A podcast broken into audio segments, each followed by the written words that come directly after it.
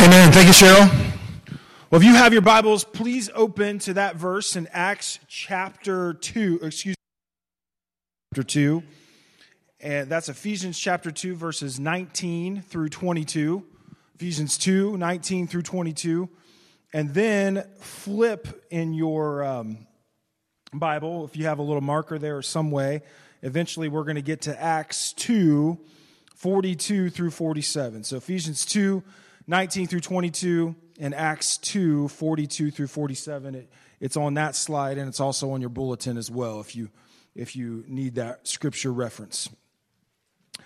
There is a um, a story about a a guy in the middle of a sermon that got up and, and walked out of service and he was kind of stumbling out and, and, and the pastor was just really really confused as, as to what was going on with him and a lady came up to him after service and said her, her wife, his wife came up to him after said, Pastor, I'm so sorry for my husband. I just want you to know he wasn't offended or anything by what you said, eh, or there's nothing that you said that was wrong. And, I, and the pastor said, I was just concerned for him. He, he didn't look well. He's like, No, Pastor, it's, that's not it at all. He just tends to walk in his sleep. So that, that's, that's the story. Now, there's something to be said Many seem to think that the church is getting a little sleepy, that the church is losing its effectiveness, and some think that we are forgetting who we are. Now, if you would to, to, go online, Barna is a guy that has a lot of really accurate church statistics, but it is very hard to find uh, church statistics because uh, the way people research is different. Barna is probably the best resource, but even his things, some of what he says is really inconsistent. But the one thing that, well, one statistic that I discovered is that many people believe that only 6% of churches in America are growing today. Uh, if you go with the three sizes of 0 to 100 as a small church, 100 to 500 is a medium sized church, and 500 and over is a large church most people still attend um, a small, or most people still attend a small church.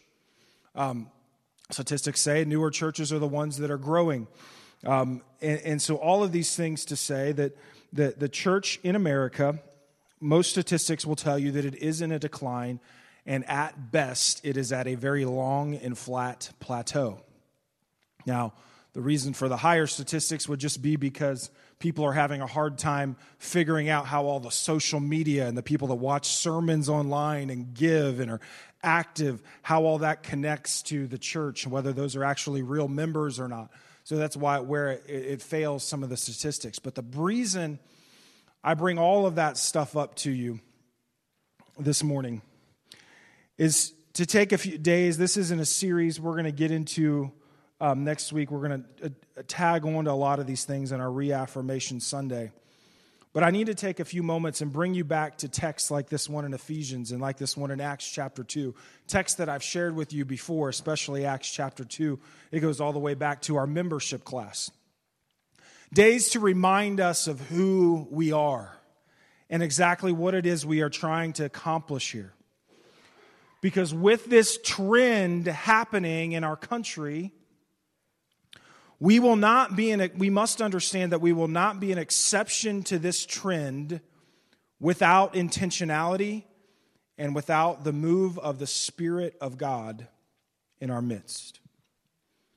Now, I want to tell you the church is growing in the world. It's growing all across the world.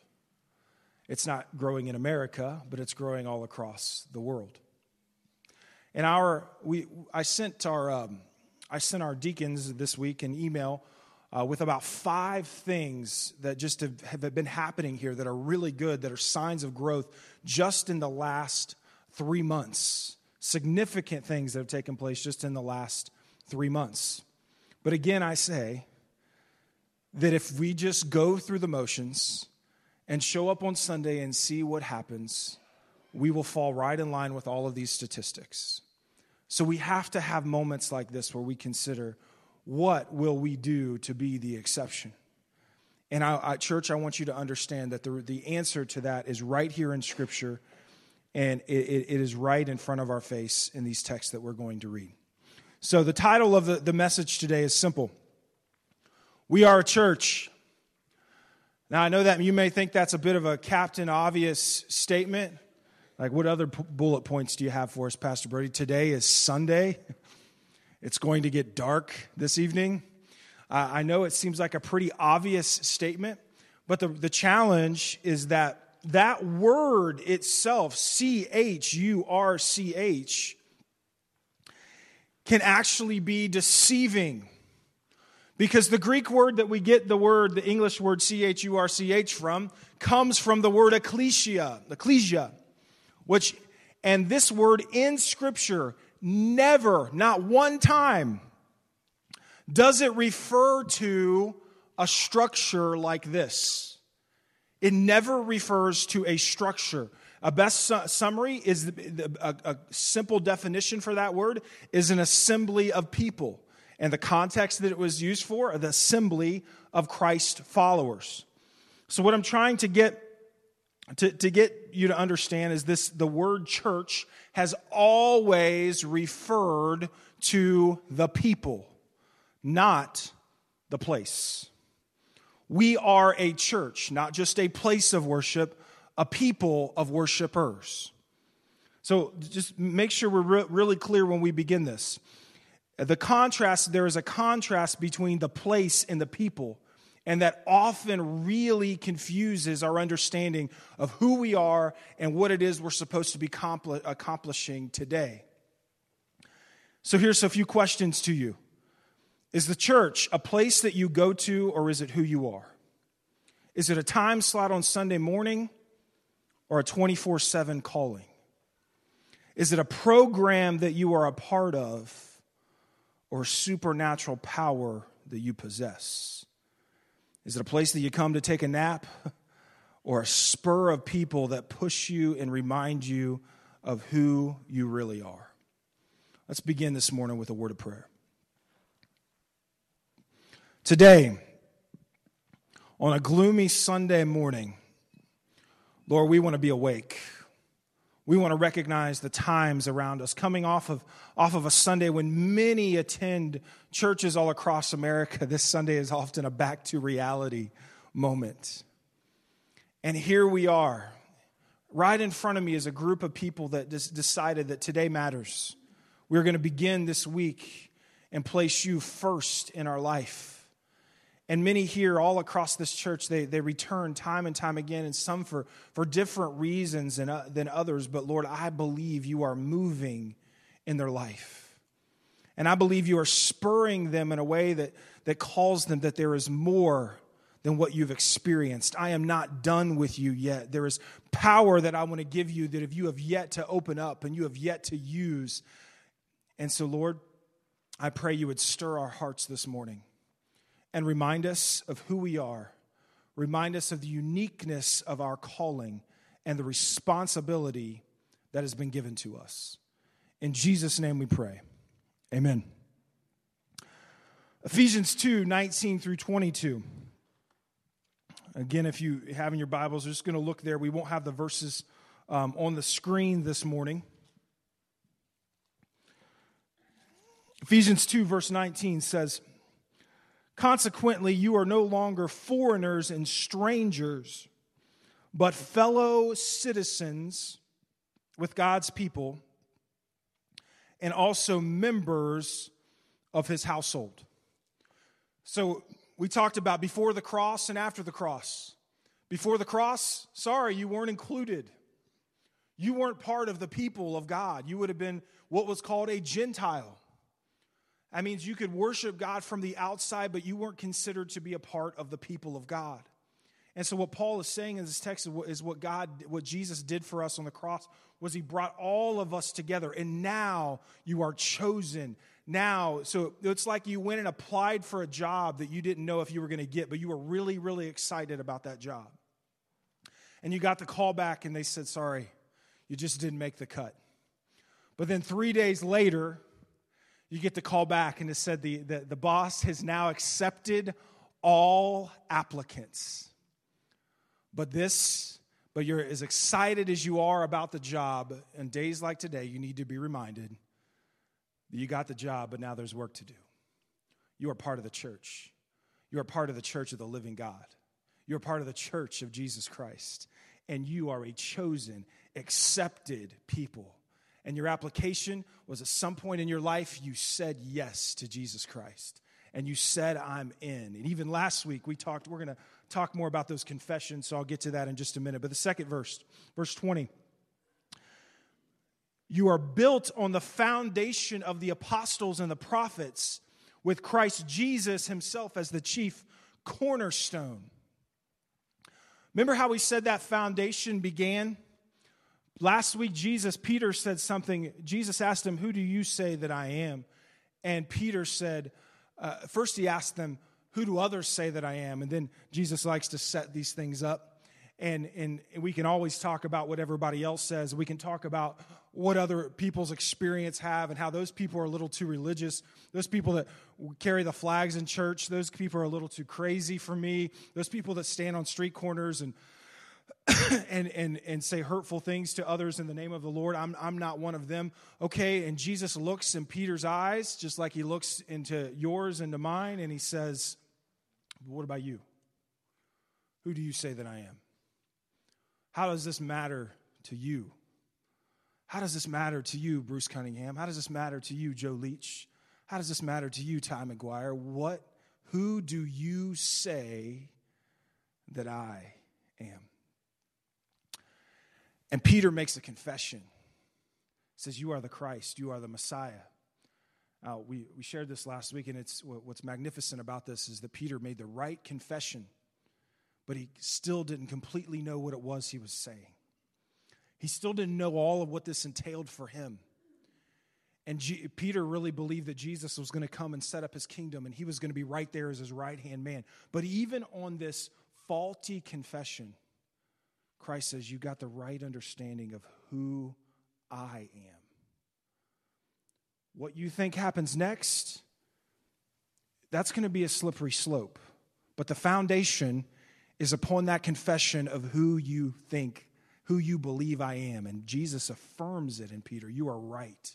It's on this revelation, it's upon this foundation. And now Paul is continuing that in this chapter. He says the foundation, the first revelation to the apostles and the disciples, they began to do the work with Christ Jesus himself as the chief cornerstone. And in verse 21 through 22, here's what it says In him, the whole building is joined together and rises to become a holy temple in the Lord. And in him, you two are being built together to become a dwelling in which God lives by his Spirit. So, what is it that is being built here? Is it a structure like this? No. He's talking again about ecclesia, ecclesia, about people. People that aren't like each other. Jews and Gentiles, they're being built together. People that have different gifts, people that have that conflicting personalities. Just like Jesus says in the Great Commission, go to Judea and Samaria, go to people that you don't even like and tell them who I am and make disciples of nations. We are being built together as one. Now, I know those of you like Dean who does construction every day know that building isn't going to happen by osmosis. It's not going to happen because you said, okay, it's, I've made a confession, now thus be built. It takes a plan, it takes intentionality, and yes, of course, it takes work. And so, as the place where God dwells, the church of Jesus Christ, we have a responsibility here. If we are going to say we are a church, then church, we better mean it. See in 1 Timothy 3:15 it says the church is a pillar and the foundation of truth, the holders of truth. Ephesians 5:19 says it's a place where people edify each other, empower each other. Galatians 6, 1 through 2 says the church is a place where we restore those who falter in the faith, not push them away. Matthew 18 tells us it's a place where discipline is even exercised in some cases. Romans 12, 2 tells us the church is in the world, but it does not conform to the world. In Matthew 16, 18 through 19, and Colossians 1, 11 through 18, they all tell us that the church is the initial manifestation, the initial manifestation of the coming of the kingdom of God. Jesus is coming. Scripture is written in such a way that the church of Jesus Christ ushers in his coming. A lot like John the Baptist. Today I baptize you with water, but someone is coming whose sandals I am not worthy to untie, and he will baptize you with fire. We are the church of Jesus Christ who ushers in the kingdom of God. So, we'll do a little audience participation. This is the place where the presence of God dwells. If you've noticed, where my finger is pointing is not biblically accurate because I'm pointing to a building, I'm pointing to a place. So go ahead, everybody do this. Look at the person next to you or behind you and point to them. Don't touch anything, just point to them. And look at them and say it in their eyes this is the place where the presence of God dwells. This is the place where the presence of God dwells. Come on, you are the church, not this place. You are the church of Jesus Christ. And that carries with it a great responsibility to, yes, be who you confess that you are. And some of you, like, you just showed up on Sunday mornings, like, whoa, I, I just wanted to come and watch today. Now you're telling me I am the church? I, I am something that I didn't really know what I was getting into. That's exactly what I'm telling you. That's what Peter did too. He said, You are the Messiah. And me and you, Jesus, we're going to build a kingdom. Jesus is like to Peter, Peter, you're right but you have no stinking idea what's going to happen next. See, your, your, your Father in heaven says that to you today, too. He loves you, He knows you better than you know yourself. It's like, I, I, I knew that these moments would come in your life, but don't ever lose sight of who I am and don't ever stop pursuing me your expectations, your feelings, your emotions, and even your perspectives will fail you, but I won't.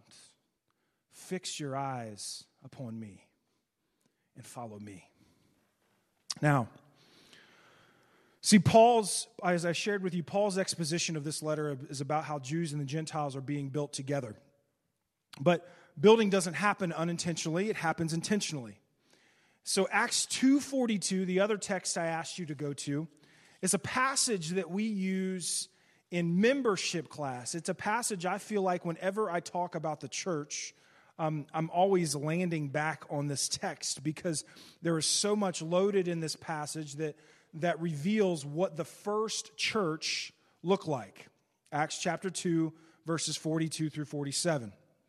And before we go there, I want you to, before I begin with that verse, I'm actually going to go all the way to the beginning.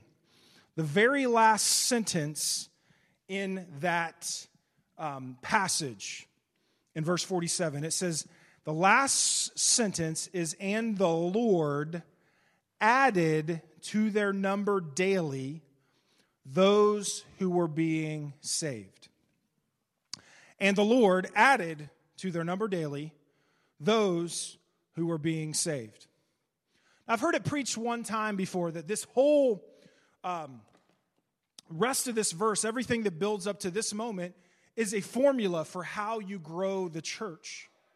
Now, I don't really disagree with that statement, but they're missing uh, that these things, that this last sentence is a consequence of growth. This growth is already happening.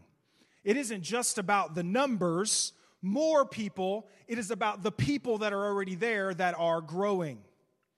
Growth was already happening and the numbers were a consequence. The numbers are what took place because the people, the ecclesia, the church of Jesus Christ was growing, so their numbers were added to.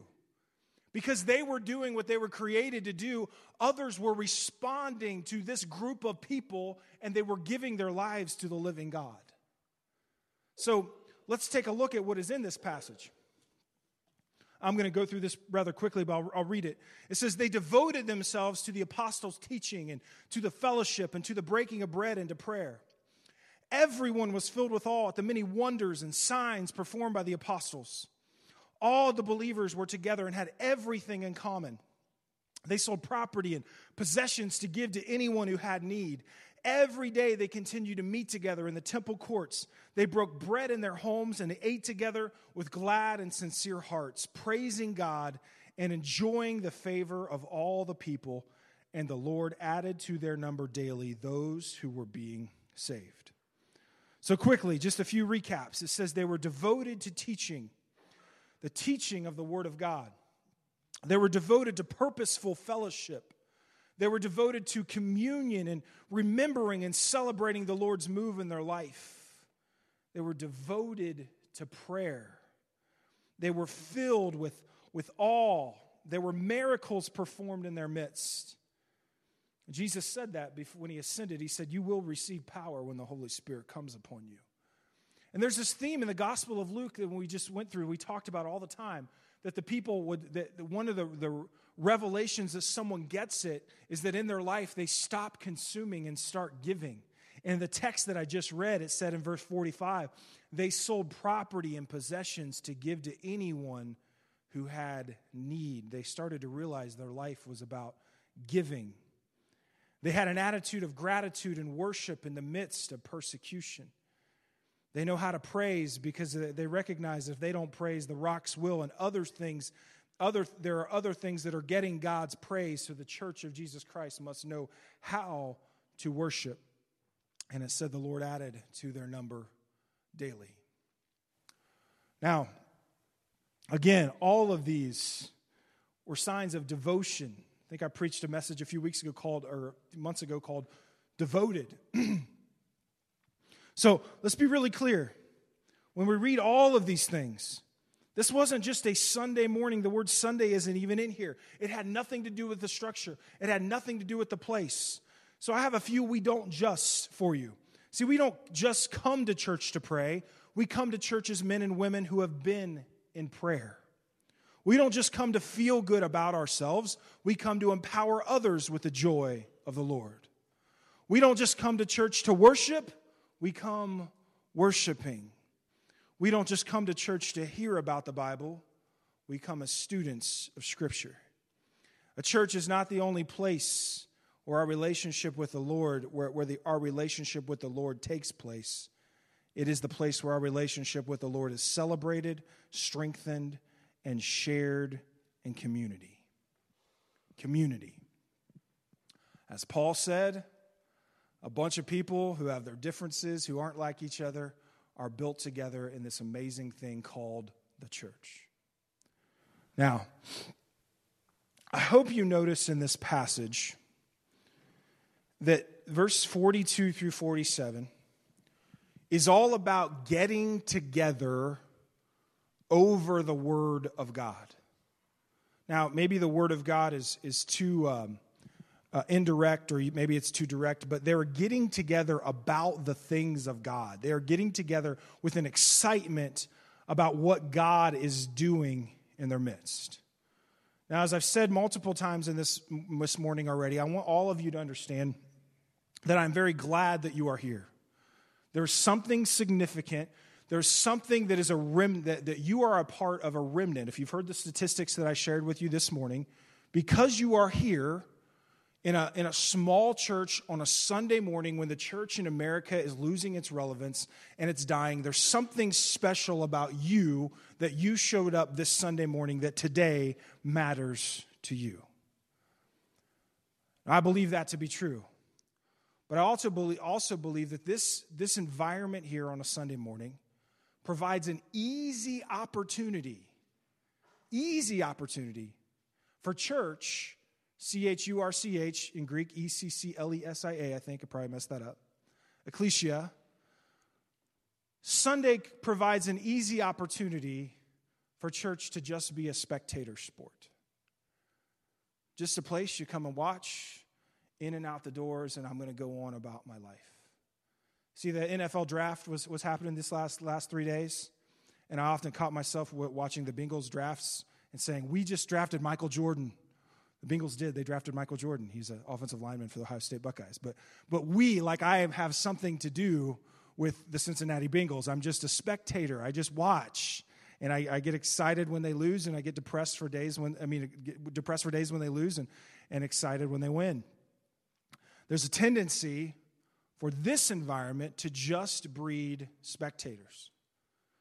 And so, as an altar response this morning, there are many of you that aren't. There are many of you that have already taken many steps forward, but the one thing that we have struggled with at times is to get others to take a step forward around the Word of God.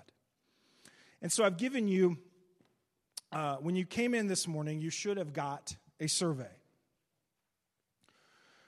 The survey is really is is that I hope it's pretty easy to understand um, what we're asking you to do here.